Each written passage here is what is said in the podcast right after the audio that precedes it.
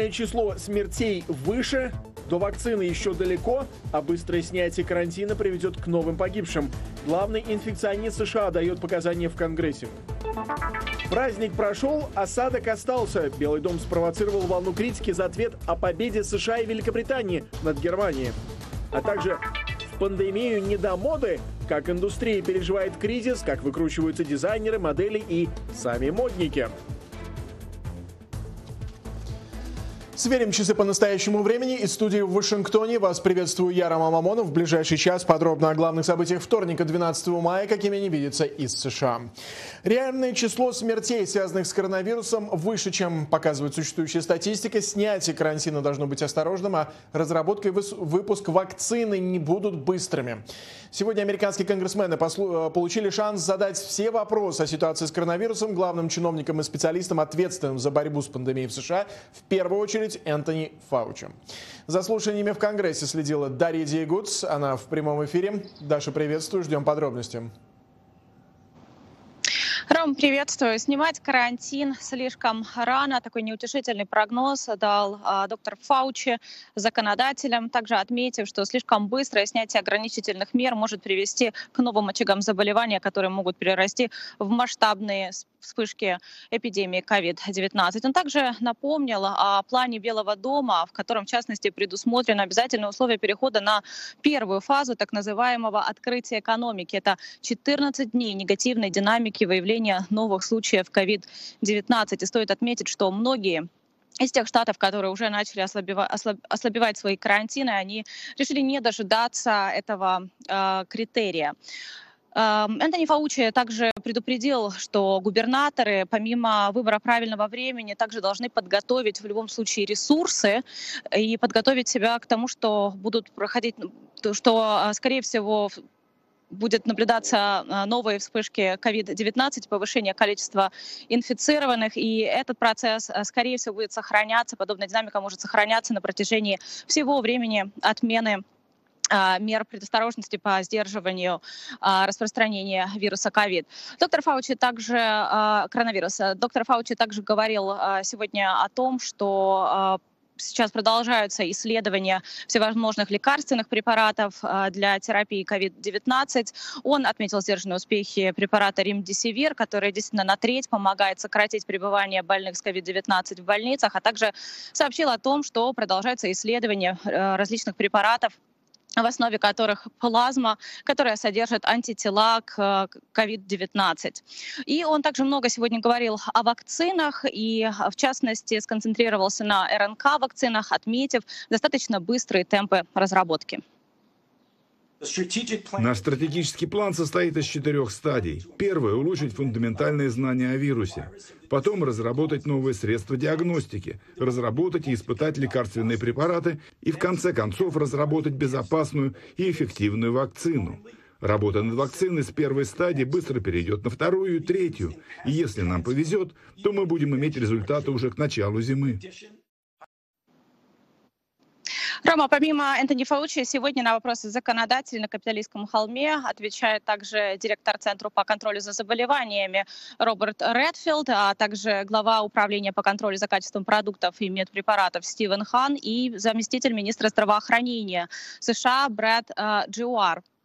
А, последний, кстати, отме- говорил много о тестировании, и в своем вступительном слове он а, заявил, что уже в мае правительство намерено протестировать почти 4% американцев, и еще более амбициозный план правительства а, к осени. Они планируют, что уже в августе смогут достичь проведения 40-50 миллионов тестов в месяц. Официальное название сегодняшних слушаний, которые проходят в режиме видеоконференции COVID-19, возвращение к учебе и к работе, работе, но, конечно же, круг вопросов гораздо шире. В частности, демократы хотят выяснить, а, почему в марте Белый дом допустил задержку с началом тестирования, каким образом на рынок попало огромное количество некачественных а, тестов и что по этому поводу сделали в Белом доме. Ажиотаж вокруг этих слушаний подогревается еще и тем, что демократы из Палаты представителей ранее тоже намеревались провести слушания при участии Энтони Фаучи. Впрочем, а, в Белом доме запретили членам своей команды по борьбе с пандемией коронавируса коронавируса принимать участие в слушаниях. И вот что по поводу сегодняшнего события накануне заявил э, лидер э, демократического меньшинства в Сенате Чак Шумер. Эти слушания – одна из первых возможностей для доктора Фаучи сообщить американскому народу правду без оглядки на президента, постоянно маячащего у него за плечом во время пресс-конференции в Белом доме. Ром, и напоследок отмечу, что хотя сегодня все разговоры на капиталистском холме связаны с тем, когда открывать а, экономику и когда можно снимать карантин, сами слушания во многом отражают то непростое время, в котором сейчас находится и США, и мир. Глава комитета, где проходят а, слушания, Ламар Александр, а, это республиканец из Теннесси, с выходных находится на самоизоляции после того, как у одного из его подчиненных обнаружили COVID-19. Также двое из приглашенных свидетелей, это Редфилд и Хан, э, также находятся на самоизоляции после того, как у них был контакт с одним из сотрудников Белого дома, у которого диагностировали э, вирус COVID. COVID-19. И а, также даже сам Энтони Фаучи сейчас а, находится, по его словам, на, а, на, некоем, на некой самоизоляции. Впрочем, во время слушания он также отметил, что полноценно продолжает работу. Ром. Дальше спасибо Дарья Дейгуц о сегодняшнем выступлении в Сенате э, представителей рабочей группы по борьбе с коронавирусом. За слушаниями Верхней Палате Конгресса следили в Белом доме, где со вчерашнего дня ввели обязательный режим ношения масок после того, как, э, как мы уже рассказывали, у сотрудников обнаружили коронавирус. О заявлениях Дональда Трампа надеемся узнать у Михаила Комадовского, который выходит в, пример, в прямой эфир из Белого дома. Миша. Роман, приветствую. Как ни странно, Белый дом и Дональд Трамп в Твиттере в том числе сохраняют молчание пока, но мы а, рассчитываем узнать реакцию Белого дома уже совсем скоро. Сразу после программы начнется пресс-конференция пресс-секретаря Белого дома Кейли МакКеннани. Вот там, думаю, и прозвучат вопросы о сегодняшних слушаниях. Ну а пока высокопоставленные чиновники Белого дома заявили, что администрация Трампа планирует распределить среди штатов 11 миллиардов долларов для тестирования на коронавирус. Это часть пакета стимулирования экономики. По словам чиновников, чиновников деньги отправят в регионы в зависимости от уровня заражения и оценок, основанных на данных о населении.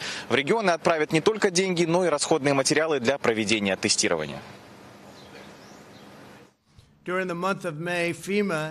В мае агентство по чрезвычайным ситуациям и Министерство здравоохранения поставит 12,9 миллиона комплектов для тестирования в Штаты по всей стране. Они уже есть. Доставка будет очень быстрой. Мы готовы предоставить миллионы дополнительных комплектов. Со вчерашнего дня все сотрудники и посетители западного крыла Белого дома, как раз там работает президент, должны будут носить маски.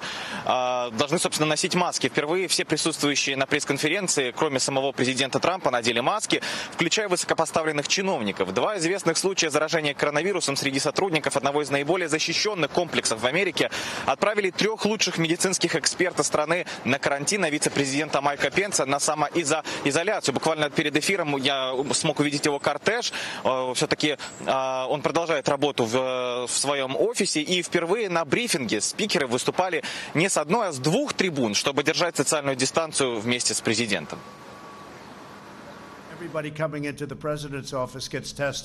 Все, кто входит в кабинет президента, проходят тестирование, и я чувствую себя в безопасности.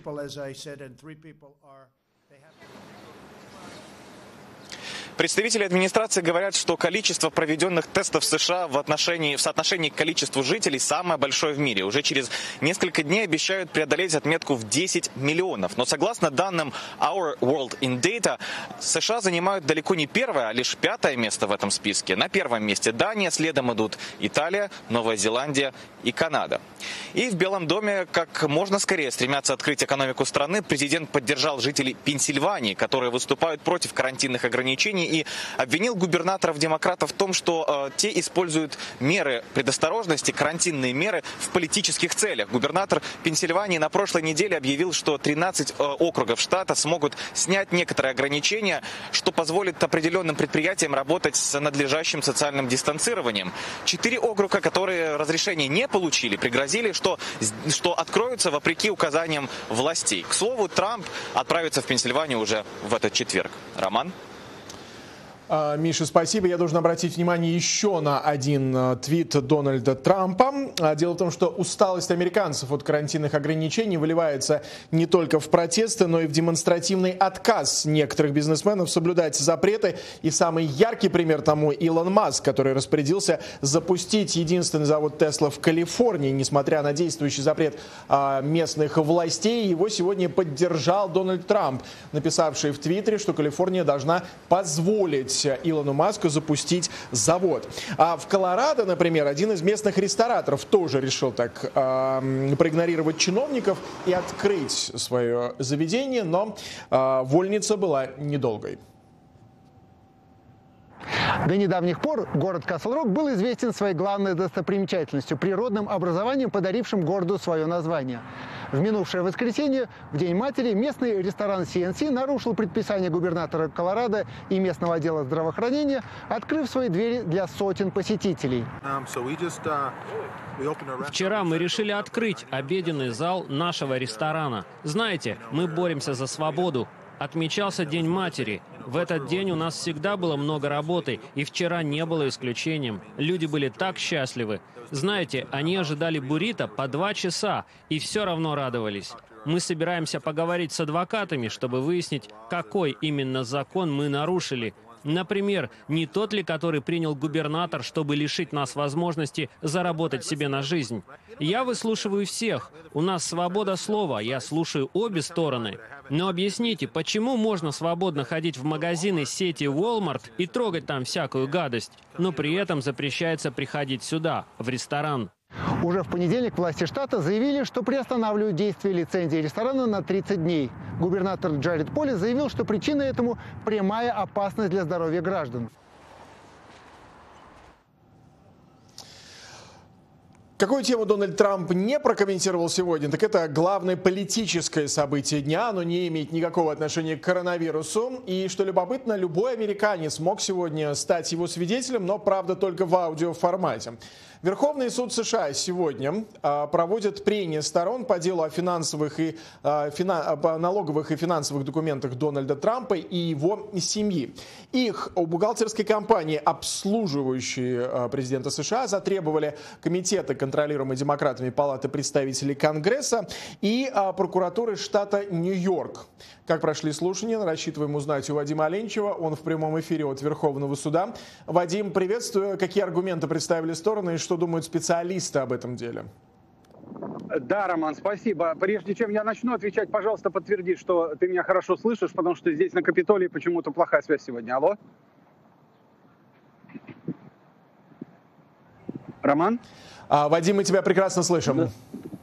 Спасибо, да, спасибо. Так вот, действительно, ты правильно сказал, сегодня начал рассматриваться очень большой, очень большой, очень важный процесс в политической жизни страны, и он не ограничится ни одним днем, ни одной неделей, и даже, наверное, ни одним месяцем. Э, по запросу сразу трех комитетов Палаты представителей Конгресса, это надзорный комитет, это финансовый комитет и комитет по разведке, были разосланы повестки финансовым организациям и банкам, которые ведают налоговыми и другими финансовыми ведомостями э, президента Трампа, точнее Дональда Трампа его бытности еще до того, как он стал э, президентом. И вот сегодняшнее слушание в Верховном суде, оно проходит в необычном формате, тоже удаленно, это телеконференция, и вот на нем э, пытаются сторона и адвокаты президента Трампа пытаются доказать Верховному суду, что эти повестки, разосланные финансовым организациям, Олесь. нужно заблокировать.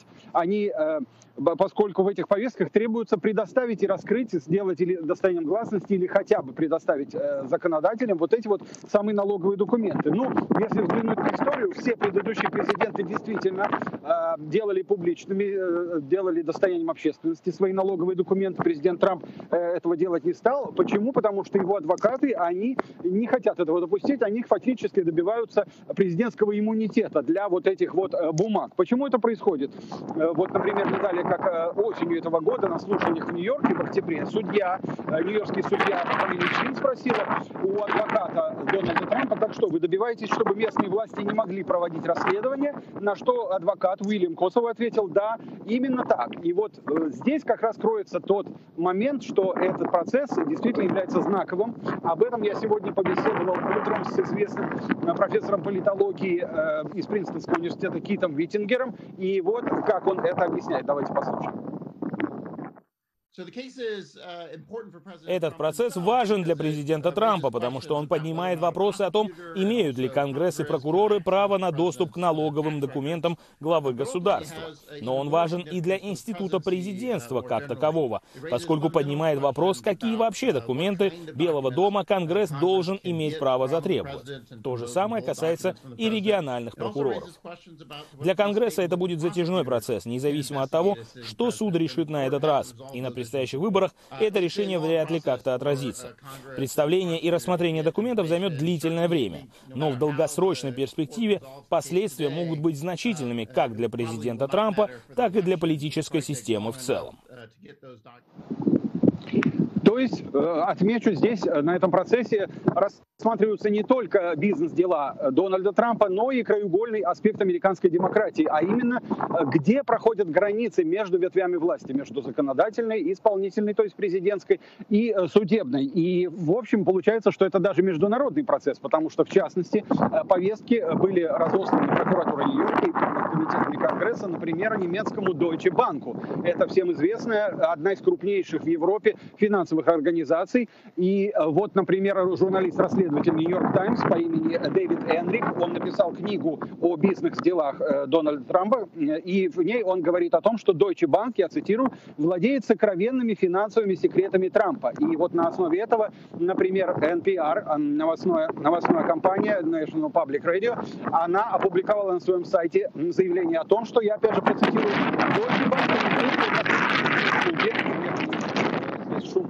Э, посреднические услуги соединяют Трампа с состоятельными лицами, включая весьма богатых имеющих большие связи россиян, заинтересованных вложить деньги в недвижимость э, в Америке.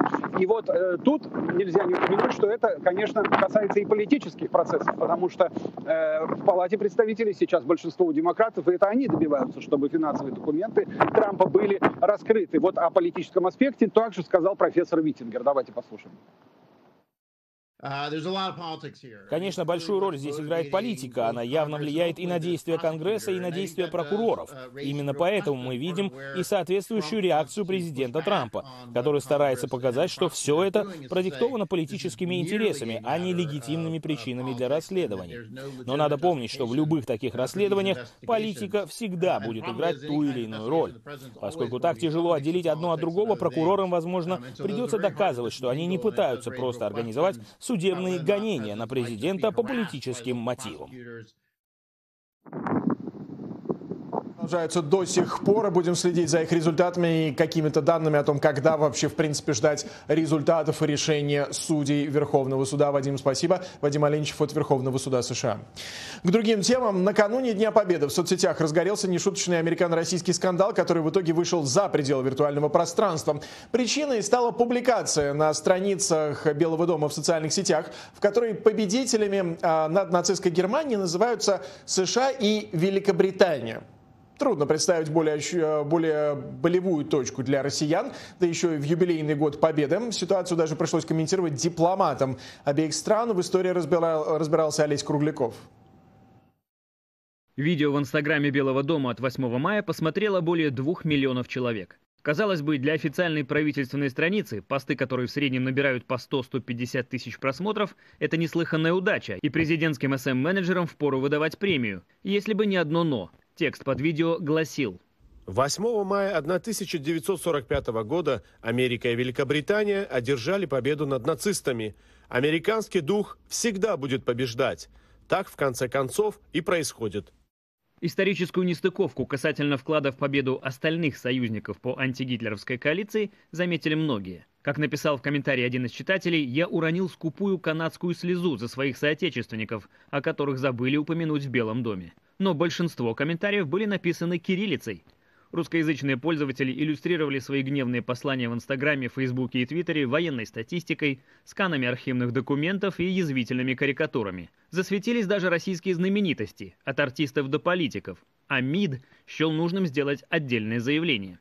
Во внешнеполитическом ведомстве России публикацию назвали «попыткой переписать историю», и пригрозили серьезным разговором с американскими официальными лицами. Бывший генконсул США в Екатеринбурге и экс-глава американского посольства в Беларуси Скотт Роланд не склонен видеть здесь злой умысел. Я не допускаю мысли, что целью этой публикации было желание оскорбить Россию. Скорее всего, люди, готовившие ее, просто не согласовали текст с соответствующими службами Госдепартамента, которые непосредственно работают с Россией и знают, насколько эта тема чувствительна. Так что этот конкретный пост, можно сказать, стал жертвой эпохи Твиттера и соцсетей, когда многие вещи пишутся буквально на коленке, без консультации с экспертами. Скотту Роланду не раз доводилось отмечать День Победы в странах бывшего Советского Союза. Два из них пришлись на юбилейные даты – 60 и 70-летия. И всякий раз, общаясь с чиновниками, ветеранами или военными, дипломаты старались подчеркивать, как многого две страны смогли добиться вместе, будучи союзниками. Uh, Я принадлежу к поколению, которое не застало войну. Что уж говорить о более молодых американцах, многим из которых не всегда понятна роль, которую Советский Союз играл в том конфликте. И это накладывает особую ответственность на каждого, кто находится на государственных должностях и чья задача – налаживать отношения между странами. Мы должны делать все возможное, чтобы напоминать людям об этих важных достижениях для наших стран.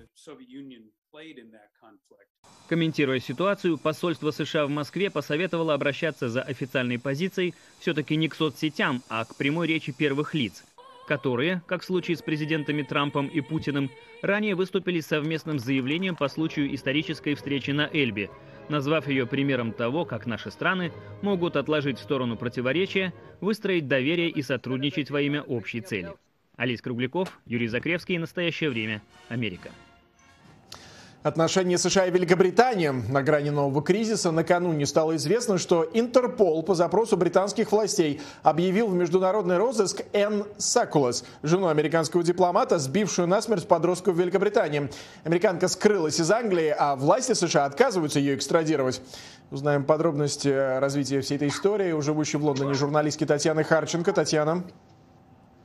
Рома, да, добрый вечер. А, ну, сегодня родители а, а, мальчика, который погиб в прошлом, в прошлом а, году, в августе, они, на самом деле, когда узнали эту новость, не расплакались, потому что достаточно долго они добиваются справедливости. У них был такой небольшой контакт с виновницей смерти их сына, когда а, она написала им письмо, крайней мере, об этом заявила мать а, Гарри Дана, 11-летнего парня. Я помню историю в прошлом году. Он а, ехал на своем мотоцикле, и его сбила машина Volvo с а, женщиной, которая выехала на встречную а, полосу. И это была, как, установил, как установили позже полицейский и суд, э, Энн Сакулас. И а, она, а, воспользовавшись дипломатической неприкосновенностью, покинула страну, а, после чего родители Гарри даже отправились в Соединенные Штаты в поисках справедливости. Они пытались добиться ее возвращения, экстрадиции в Великобританию. Поэтому сегодняшнее решение Интерпола, конечно же, обнадеживает, поскольку нет политической, э, политического решения в Соединенных Штатах о том, что она должна быть арестована. Арестована она может быть в других странах, э, которые являются членами Интерпола, когда она покинет пределы своей собственной страны. Вот. А, но а, также после этого прозвучало а, менее оптимистичное заявление от а, Госдепа, в котором было сказано, что решение о том, что ее экстрадиции не будет, было финальным, и пересматривать его никто не собирается. Тем не менее, а, э, семья надеется, что все-таки как-то это решится. И вот что сегодня заявил представитель семьи. Это решение огромный шаг к тому, чтобы добиться справедливости для Гарри. К сожалению, мы не очень далеко продвинулись в этом направлении. Обвиняемая сейчас находится в бегах. Она никогда не сможет снова покинуть пределы Соединенных Штатов без ареста. Поэтому вопрос на сегодняшний день состоит в том, действительно ли Соединенные Штаты, которые являются лидером свободного мира, станут страной, которая укрывает беглецов. Ну и родители э, Гарри уже э, обращались к правительству страны э, раньше, когда было расследование дела, в смысле, когда приближался суд над Ассанжем, они просили э, не экстрадировать Ассанжа и поднять вопрос о возможной обмене на Энсакула. Сейчас э, они подняли вопрос о том, что парламент должен рассмотреть, рассмотреть как э, идет дело их сына. А, но также они говорят о том, что а, поскольку до сих пор не установлена справедливость, сейчас, особенно в условиях, когда им необходимо находиться в изоляции дома а, и каждый день видеть э, вещи сына, его зубную щетку, его одежду, его фотографии, особенно тяжело им находиться. И вот что сказала мать Гарри в обращении к Энн.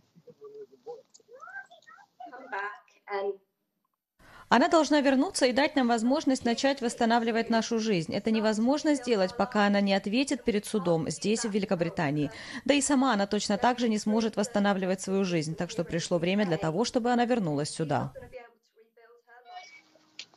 А мать мальчика намекала на то, что, а, возможно, а, после ее возвращения они как-то будут строить вместе мосты. Борис Джонсон пообещал семье, что он сделает все возможное, чтобы для них добиться справедливости. Поэтому мы будем следить за тем, как будет развиваться дело. Тем более, что переговоры намечаются очень серьезные между США и Великобританией. Это торговая, новый торговый договор и экстрадиция Ассанжа, которая, скорее всего, будет ближе к осени. Поэтому этот вопрос будет подниматься в любом случае. Рома. Татьяна Харченко, журналистка, живущая в Лондоне, о развитии скандала и решения а, британских властей и решения Интерпола объявить международный розыск жены американского дипломата, которая сбила британского подростка. К другой теме дня. Блогеры, их подписчики, журналисты и даже медики, более 100 человек задержаны в Беларуси на мирных акциях протеста. Сегодня суды по всей стране оглашают приговоры участникам собраний, прошедших на прошлой неделе. Правозащитники связывают массовые аресты со стартом президентской кампании. Узнаем больше у живущей в Вильнюсе Настасии Евмен. Она на прямой связи со студией. Настя. Здравствуй, Рома. Да, действительно, выборы в Беларуси не то чтобы не отменены в связи с эпидемией коронавируса, а наоборот, перенесены на три недели раньше. Они состоятся 9 августа. Такое решение было принято белорусским парламентом 8 мая. Проведение выборов, несмотря на сложную эпидемиологическую ситуацию, как и проведение парада, возмутило многих людей. И сотни человек вышли на улицы белорусских городов. И что самое интересное, организовали эти встречи не политики оппозиционные, а популярные YouTube-блогеры, авторы таких каналов, как «Страна для жизни» и «Народный репортер», ну а также многих других. Автор наиболее популярного из них «Страна для жизни» Сергей Тихановский был задержан 6 мая. Во время своего задержания он вел стрим его машина была остановлена милицией, и как итог он получил 15 суток, которые он проводит в Могилевском изоляторе. Популярность Тихановский приобрел благодаря прямым эфирам и общением с обычными людьми в разных точках Беларуси. А, у него 178 тысяч подписчиков, и кроме того, блогер заявил о своих президентских амбициях в защиту незаконно арестованного блогера вышли не только в областных, но и в районных городах, что, в принципе, довольно редкое явление для Беларуси. В Гомеле, например, такое собрание было жестко разогнано, разогнано ОМОНом, 20 человек было задержано. В Минске при попытке организовать автопробег в поддержку Тихановского задержали 19 человек. Подобное преследование проходило э, в Беларуси во время эм, акции против интеграции с Россией. Это было зимой. Э, и автор канала «Серый кот» Дмитрий Козлов получил тогда в сумме 120 суток ареста, из которых в изоляторе он пробыл 26. И он не отрицает, что, возможно, за нынешние акции протеста ему приписали еще больше суток. Возможно, они мне уже звонили, там просили вернуться обратно, там же расписку типа писал, что по первому требованию. Возможно, они домой приходили много раз, но я просто там не бываю, поэтому я не знаю, что. Может быть, мне уже составили протоколы за а, акцию на Немиге и, возможно, за участие в Бресте. Мы там с Сергеем тоже пересекались. Под раздачу попали и журналисты, они получили штрафы и административные аресты. Некоторым вручали повестки прямо на судах, которые журналисты и приходили, собственно, освещать. У фрилансера Дмитрия Лупача прямо в зале суда э, произошел гипертонический криз. Он сейчас находится в реанимации. Блогер Сергей Петрухин в ходе процесса жаловался на повышенную температуру и симптомы COVID-19. И из изолятора его забрала скорая помощь. Александр Лукашенко не отказался от проведения Парада Победы 9 мая, поскольку по-прежнему не признает опасность коронавируса. Никакие меры по защите и дистанцированию тысяч участников, среди которых много пожилых, не были предприняты. И те медики, которые пытаются говорить о проблеме эпидемии в Беларуси, э, подвергаются преследованию. Вот так, например, э, главврач Витебской больницы скорой помощи Сергей Лазарь был уволен Два фельдшера из Лиды, Павел Поличек и Олег Кравцов, получили по 7 суток ареста. В связи с этим юристы из э, правовой инициативы направили сообщение спецдокладчику ООН по Беларуси, а также представителю страны ВОЗ некоторых медиков подвергались, скажем так, репрессиям за то, что они обращаются к волонтерам за э, средствами индивидуальной защиты. То есть мы считаем, мы убеждены, что э, эта информация, наоборот, должна оглашаться, только так эффективно сможем, сможем мы э, сражаться с этой пандемией. У нас ситуация совершенно обратная, и за правду людей наказывают, сажая на сутки. Преследованиям подверглись также и активисты, которые устроили накануне парада в Минске перформанс. Во время репетиции парада военной техники молодые люди подошли к э, проспекту. Они прошлись вдоль него с импровизированным гробом под музыку и с танцами. Активистов задержали. Э, двое из них получили 5 и 13 суток ареста соответственно. Вот комментарий правозащитников по этому поводу молодежный блок своей акции фактически как бы потроллил, можно сказать, и обратил внимание на эту глупость, вот как так можно проводить, и в виде мема сделал такую акцию. Поэтому, естественно, это должно было быть наказано. В общей сложности правозащитники сообщают о более чем сотне задержанных участников протестов за несколько дней. Часть из них отпустили. Э, сегодня продолжаются суды над другими участниками. Уже более 40 человек получили э, свои административные сутки, э, около 10 человек получили штрафы. Рома. Настя, спасибо. Анастасия Мин, журналистка, живущая в Вильнюсе, о происходящем в Беларуси. Правозащитная организация Amnesty International выпустила доклад о действиях России в Сирии. В документ попали свидетельства людей, переживших бомбардировки сирийских и российских ВВС. Amnesty International призвала ООН обратить внимание на нарушение прав человека. Эксперты же достаточно критично отнеслись к возможным последствиям доклада. Наталка Песня объяснит. Это сирийская провинция Идлиб. Согласно докладу Amnesty International, школы здесь, а также в провинциях Хама и Алеппо намеренно подвергались атакам с воздуха. Однажды их было 10 за один день. По словам 74 свидетелей, чьи показания собрали составители доклада, бомбардировки осуществляли сирийские правительственные воздушные силы и россияне. В общей сложности, согласно данным международной организации, с апреля 2019 по февраль 2020 объектами стали 53 больницы и 95 школ.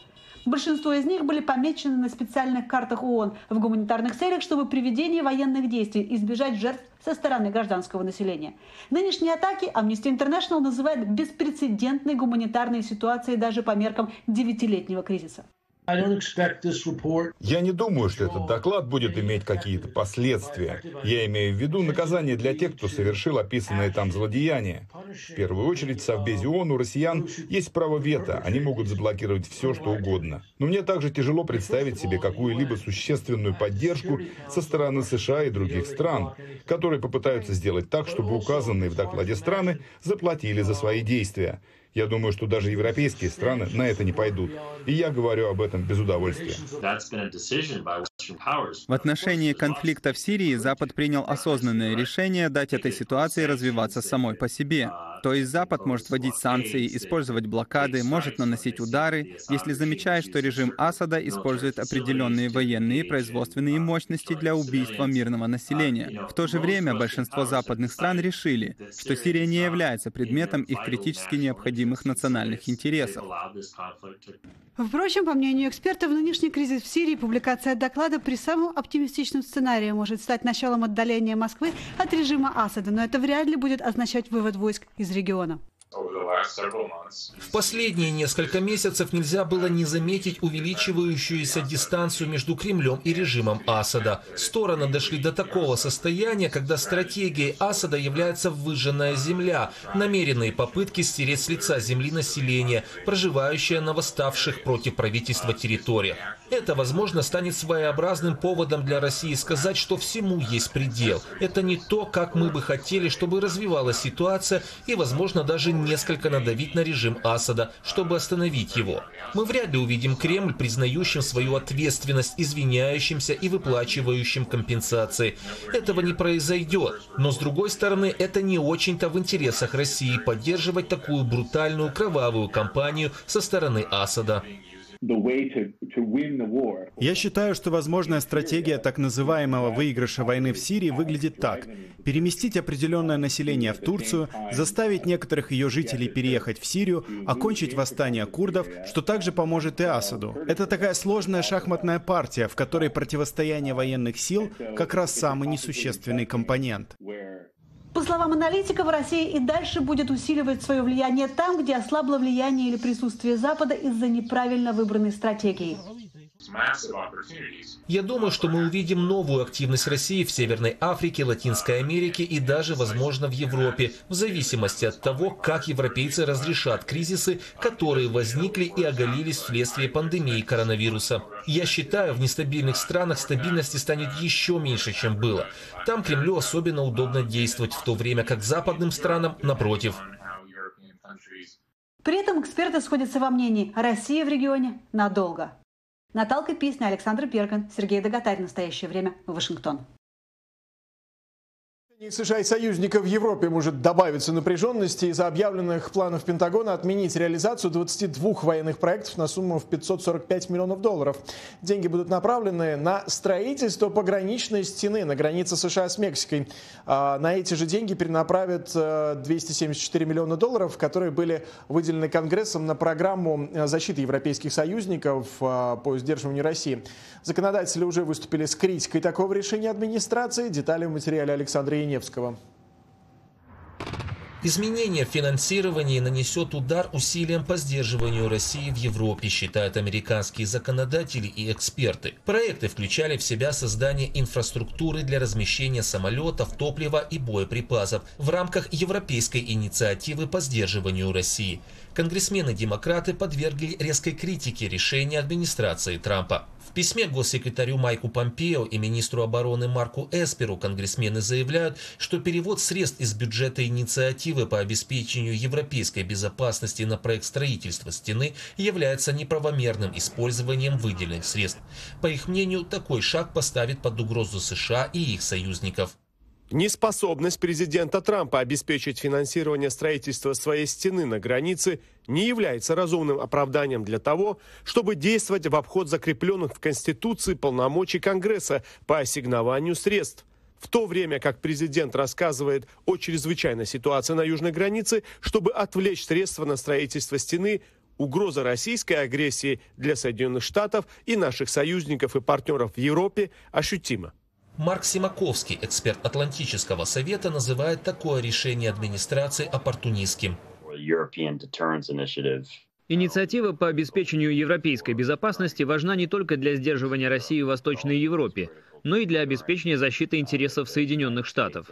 Администрация Трампа, сам президент скептически относится к усилению мер поддержки Европы со стороны США – они думают, что европейцы должны сами себя защищать. Вероятнее всего, такой шаг Белого дома вызовет еще больше сомнений у европейских лидеров в готовности администрации Трампа продолжать оказывать поддержку Европе в критическое время, а также усилить чувство изоляции. Он добавляет, что перераспределение средств свидетельствует, что администрация Белого дома рассматривает финансирование пограничного заграждения в качестве приоритетного вопроса национальной безопасности. Приостановка финансирования программы сдерживания российской агрессии в Европе в разгар пандемии играет на руку Москве, отмечает Марк Симаковский. Российский президент расценит это как подарок от пандемии коронавируса. Путин считает, что президент Трамп обязан ему из-за готовности России выступить посредником в урегулировании ситуации с Саудовской Аравией по поводу ценовой войны на нефть. Я не думаю, что это услуга за услугу, но я также не считаю, что финансирование европейской обороны будет прекращено. Россия без сомнения воспользуется этой ситуацией. Бывший командующий сухопутными войсками США в Европе, а ныне эксперт Центра анализа европейской политики, генерал-лейтенант в отставке Бен Ходжес выражает уверенность в том, что финансирование проектов по обеспечению европейской безопасности будет восстановлено, в частности, благодаря усилиям Конгресса. Я думаю, что проекты инициативы в конечном итоге получат финансирование.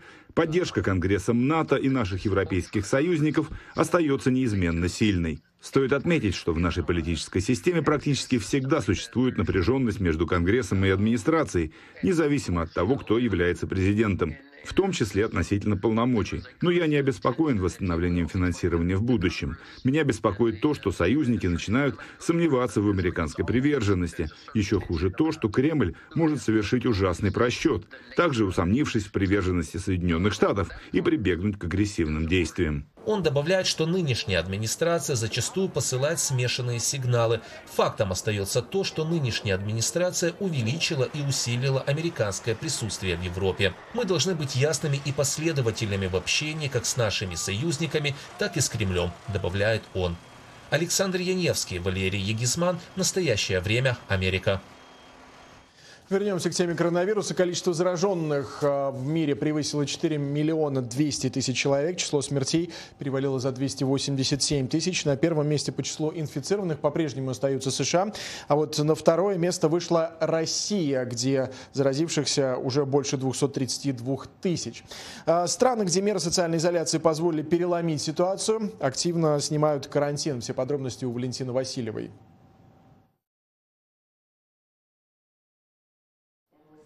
Владелицы пражского магазина стеклянной посуды Дагмар Хмеличковой сейчас наверняка могли бы позавидовать предприниматели в разных странах. После полуторамесячного перерыва она вернулась к работе. 27 апреля власти Чехии разрешили открывать небольшие магазины, вузы и автошколы, а с 11 мая открыли торговые центры, музеи и салоны красоты.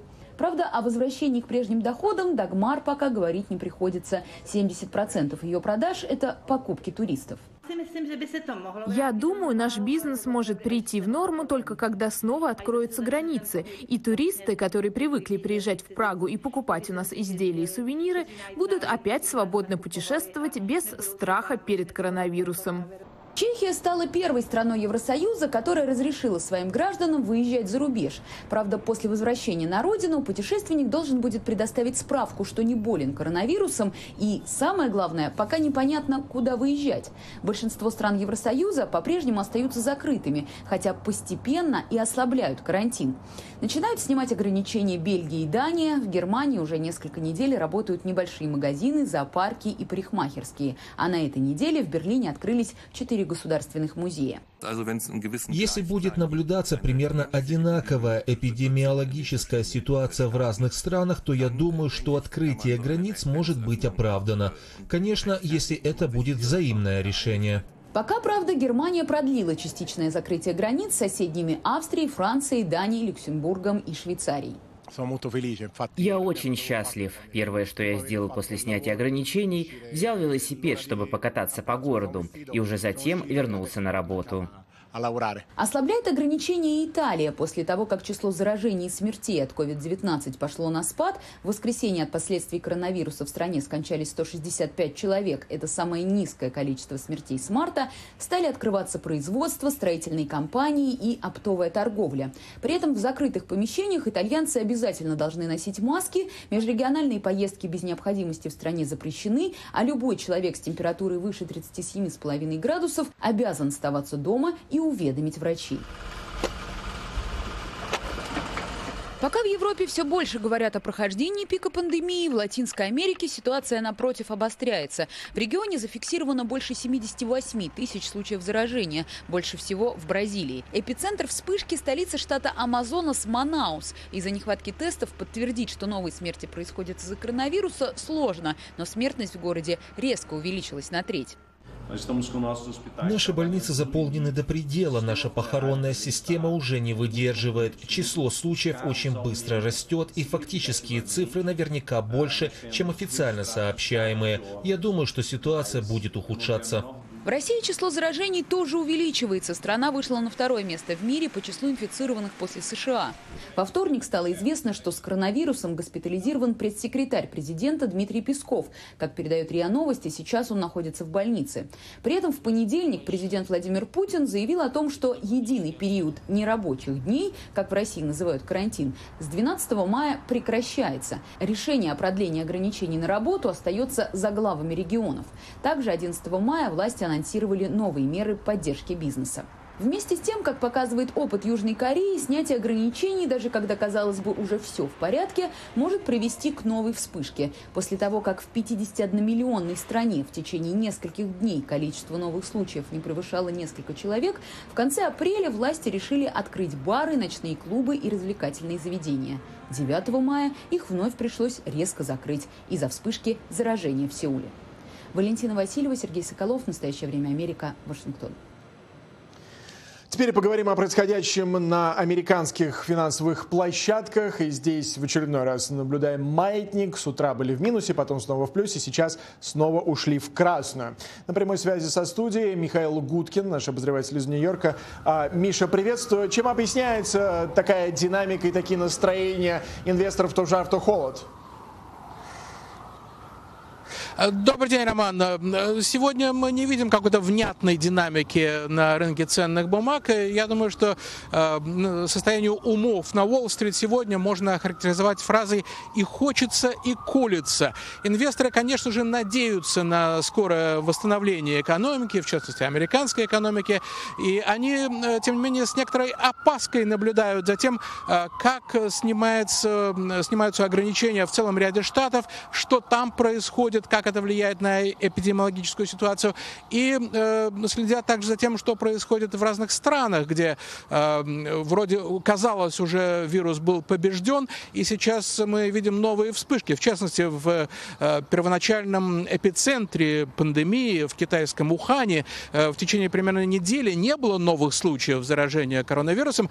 Сегодня они опять зафиксированы. В Южной Корее, где были сняты некоторые ограничения, эти ограничения были введены вновь, потому что э, после того, как они были сняты, э, э, произошли новые случаи заболевания. Так что эта ситуация продолжает оставаться очень волатильной, и инвесторы следят за тем, что происходит и как это происходит. И предупреждение доктора Энтони Фаучи сегодня в Конгрессе о том, что преждевременное снятие ограничений может привести к новым человеческим страданиям и смертям, которых можно было бы избежать, это тоже э, учитывается инвесторами. Э, сегодня были опубликованы э, данные о потребительских ценах в США, и стало известно, что они в апреле упали на 0,8%. Это самое большое э, снижение со времени Великой рецессии 2008 года. В основном это произошло за счет стоимости бензина, стоимость которого в Соединенных Штатах упала на 21% в апреле месяце. Но также подешевели некоторые потребительские товары товары и услуги. Это связывается с э, отсутствием или резким снижением спроса э, на эти товары. Однако вы не заметите снижение цен, если вы пойдете в продуктовые магазины. И э, статистика это подтверждает. Цены на продукты питания выросли в апреле на 2,6%. Американцы э, в основном сейчас едят дома, в рестораны практически никто не ходит, потому что они закрыты в большинстве своем. Э, курятина при этом подорожала на 5,8%, говядина на 3,7%. В годовом исчислении э, инфляция замедлилась до 0,3%. В марте эта цифра составляла 1,5%, в начале года 2,5%. Но эксперты говорят, что пока что не следует ожидать э, скачков инфляции. Это э, не будет проблемой в обозримом будущем. И сегодня же был опубликован опрос Национальной Федерации независимых бизнесов, которая свидетельствует, этот опрос свидетельствует о том, что уверенность Э, бизнесменов, э, мелких бизнесменов в апреле снизилась э, на 5,5 пунктов. И ожидания по продажам на следующие 6 месяцев опустились до самого низкого уровня за последние 46 лет. Но при этом ожидания, связанные с тем, что произойдет через 6 месяцев, Э, оказались э, достаточно положительными. Э, таким образом, владельцы малых бизнесов ожидают, что через 6 месяцев ситуация пойдет на поправку, экономика восстанавливаться, а эти 6 месяцев они надеются ну, как бы перетерпеть, перекантоваться с помощью федеральной помощи. Хотя программа федеральной помощи малым бизнесам по-прежнему подвергается критике, так как деньги до многих мелких бизнесменов не доходят. Роман. Да, Миша, спасибо. Еще одна тема, за которой следят рынки, это, конечно, обсуждение на капиталистском холме возможного очередного пакета помощи экономике и гражданам. Среди главных тем, возможный новый а, чек или выплаты единоразовые американцам до суммы до 2000 долларов и также новые выплаты бизнесу. Миша, спасибо. Будем следить за происходящим на биржах.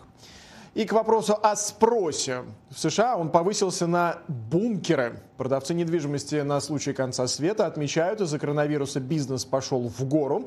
Люди покупают бункеры в американской глубинке или устанавливают убежище прямо у себя на заднем дворе, а кто-то и вовсе покупает бункеры в Новой Зеландии. Кто эти люди? Почему они считают, что бункер сейчас лучшая инвестиция? Узнала Леся Бакалец.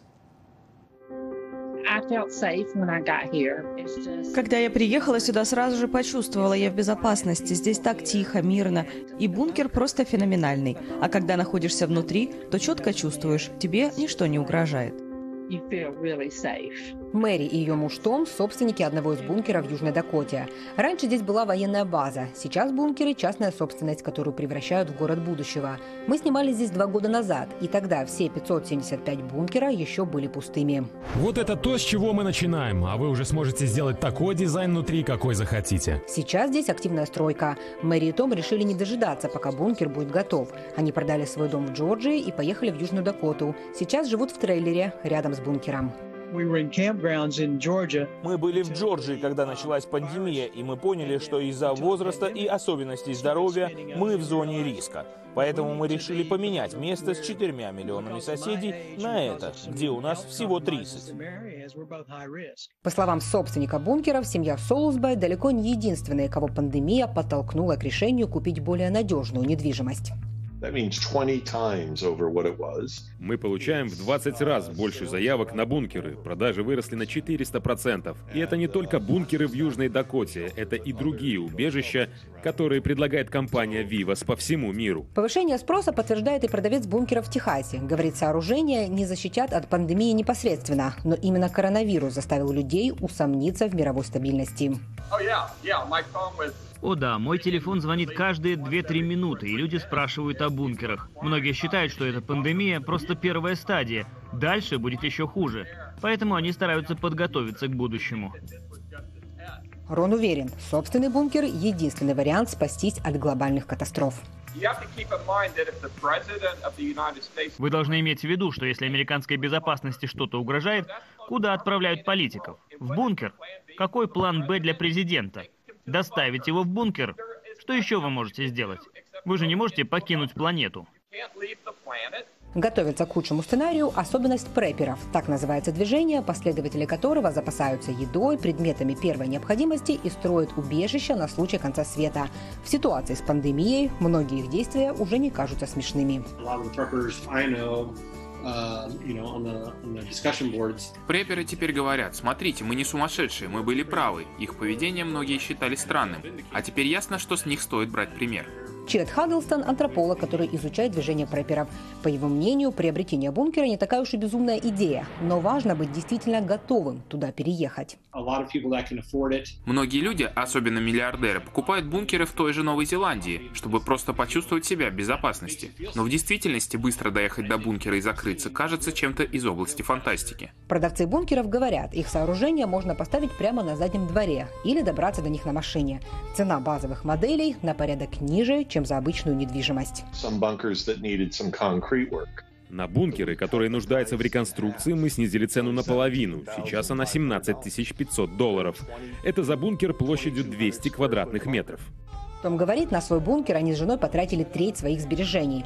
Внутри уже успели поставить первую стену. Еще несколько месяцев и будут приглашать в гости дочь с внуками. Леся Бакалец, Юрий Закревский. Настоящее время Америка. Вашингтон. Кстати, если хотите узнать больше как раз вот про эти бункеры в Южной Дакоте, заходите на страницы «Настоящего времени» и «Голоса Америки» а, в YouTube. Там доступно 35 серий проекта «Америка. Большое путешествие». Конкретно Южная Дакота – это серия номер 7. Модная индустрия сейчас переживает не лучшие времена, простаивают фабрики, закрыты бутики. Резко упал спрос не только на предметы класса люкс, но и на повседневную одежду. Дизайнеры пытаются устраивать онлайн-показы, визажисты учат основам макияжа дистанционно, но истинные модники в таких условиях все равно стараются выглядеть стильно. Нина Вишнева о том, как жители Нью-Йорка следуют моне, о моде в изменившихся условиях. Без трости и канатье, без лайковых перчаток и берета выйти на улицу не камильфо, даже сейчас. Люди, когда видят наш стиль, спрашивают, о, а почему вы не носите маски, как те, что были во время испанки в 1918-м? Мы любим винтажный стиль, но маскам все-таки доверяем современным. Мэтью Гейл – дизайнер мужской одежды. Его жена Мишель Корси – визажист, коллекционеры винтажных нарядов. Какие необычные цветы, похожи на коронавирус. Они познакомились несколько лет назад на вечеринке в стиле ревущих 20-х. И с тех пор любовь к моде прошлых лет семейная. Современные защитные маски в ретро-образ вносят легкий диссонанс, но это легко подкорректировать. У меня есть винтажная маска из ткани, ее можно поверх этой надевать. Или, к примеру, шарф. Или шарф, да, дома много шарфов. Вынужденное затворничество из-за эпидемии и работа в режиме онлайн изменили модные привычки нью-йоркцев. Домашняя одежда вытеснила офисную. В лучшем случае из прежней жизни остался верх. То, что видно в компьютерном мониторе. Но Мэтью старается не расслабляться. Для меня очень важно каждое утро после пробуждения одеваться должным образом. Рубашка, брюки, галстук. Задавать себе тон на весь день. Что-то же изменилось. Вокруг-то все по-другому. Главное изменение – в доме я не в той обуви, в которой следует. Я в тапочках. И все же главная трансформация в новом закрытом мире – закрытые лица. Дизайнеры встраивают маски в летние тренды, попутно перестраиваясь с духов и кутюра на антисептики и медицинскую униформу. Перестроился и знаменитый нью-йоркский парад «Русалок». Веселый народный фарс в морском стиле в этом году отложен. Будет онлайн-конкурс. Марк Алкадев, многолетний организатор парада, уверен, в наше время на лице безликих предметов быть не должно. Это моя маска за мир во всем мире, а это моя элегантная маска. Материал – текстиль, внутри кармашек. Можно так использовать, можно с фильтром. Жаркий сезон, прогнозируют дизайнеры, принесет определенные неудобства в плане необходимости укутывать летом лицо, но подогреет интерес к маскам как к новым модным акцентам. Скоро везде будут дизайнерские маски. Дорогие, шикарные, а не такие, как эти, промышленные. Визажисты экспериментируют с макияжем дистанционно, учат и дают советы. Губная помада пока только для дома. Главный упор на глаза. Тушь, густые загнутые ресницы, немного подводки. Потратьте время на брови и добавьте веселье. Используйте синие тени, блестки, вещи, на которые никогда не хватало времени. Как долго правила в моде будет диктовать вирус, пока неизвестно. Сегодняшняя реальность – закрытые бутики, дефиле в собственных апартаментах, падение спроса не только на дорогую одежду, но даже на товары масс-маркета. В одном Нью-Йорке свыше 900 штаб-квартир самых известных модных домов. Сотни тысяч человек ждут, когда закончится карантинная пауза. Подход к выбору одежды уже стал другим. Вопрос, что будет ключевым фактором при формировании гардероба в посткарантинные времена? Рациональность или стремление наверстать упущенное? На замену закрытым и понурым одеждам, которые носили во времена пандемии испанки, пришли ревущие 20-е. Военную серость сменил нью-лук, значит, гламур в новой транскрипции неизбежен. Нина Вишнева, Александр Барыш, Владимир Бадиков, Дмитрий Вершинин. Настоящее время Америка. Нью-Йорк. Ну, если вам хочется поностальгировать по докоронавирусным временам, я все-таки снова призываю вас зайти на наши архивные страницы. Прекрасный Нью-Йорк до коронавируса в проекте «Нью-Йорк, Нью-Йорк». Нина Вишнева наш главный специалист по моде и по модникам нью-йоркским. Так что есть что пересмотреть, если у вас есть свободное время, если вы заперты в четырех стенах. еще раз напоминаю, «Америка. Большое путешествие». Аж 35 серий до коронавирусной Америки, когда все цвело, когда люди открыто открывали двери, приглашали к себе в гости нашу съемочную группы. Спасибо, что провели этот час с нами. Сразу после нас в эфире итоговые вечерние программы. Берегите себя, проявляйте творчество, все будет хорошо. Увидимся завтра.